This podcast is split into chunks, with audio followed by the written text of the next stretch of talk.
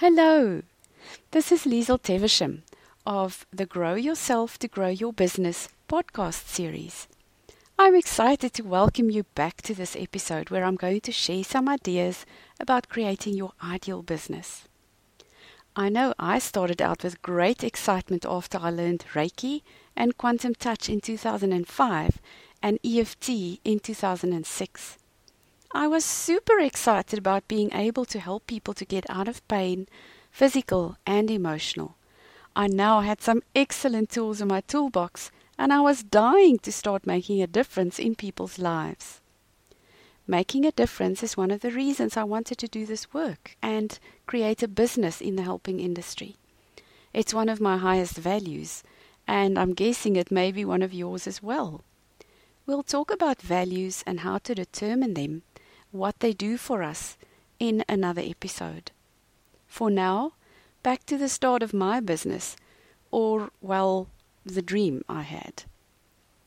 The mistake I made at the time was that I didn't have a clear picture in my mind for how I want my business to look.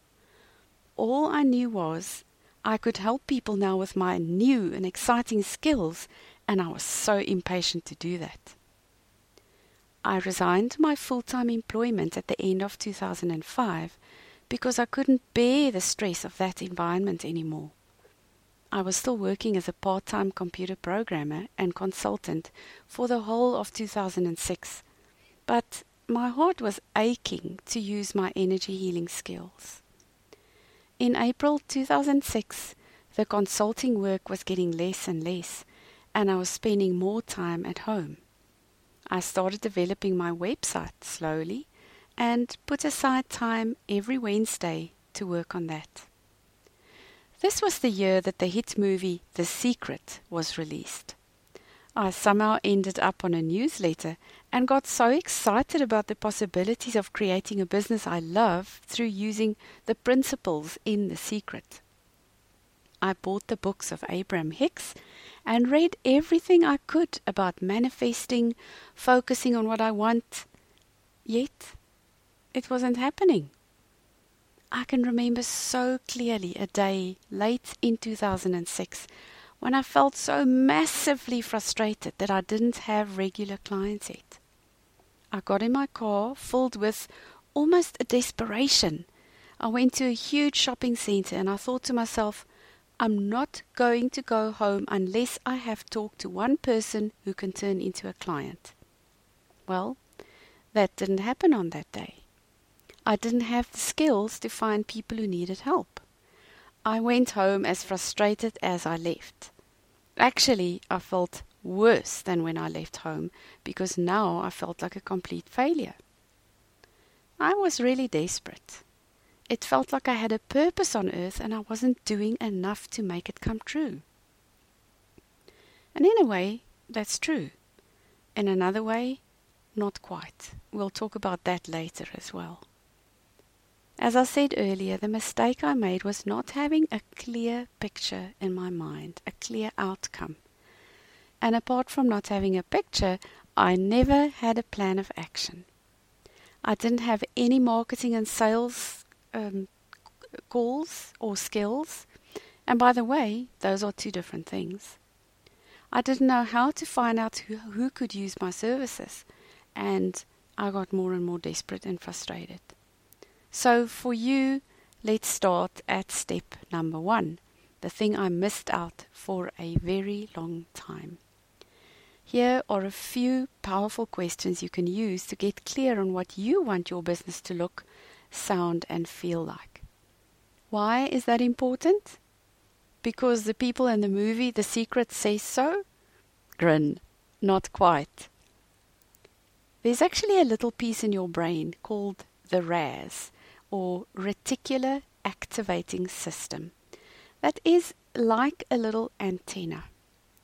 When you tell your brain that something is important to you, it starts looking out immediately for opportunities, ideas, and other things that can help you to find that. When you look for your keys, you need a picture of your keys in your brain or in your mind, or else you might look straight past it. In the same way, If you have a clear idea what you want your business to look like, what kind of clients you want to serve, what conditions you want to work under, your working hours, what you want to earn, the kind of office you want to have, your profits, how you want to feel as you work, what sounds you want around you.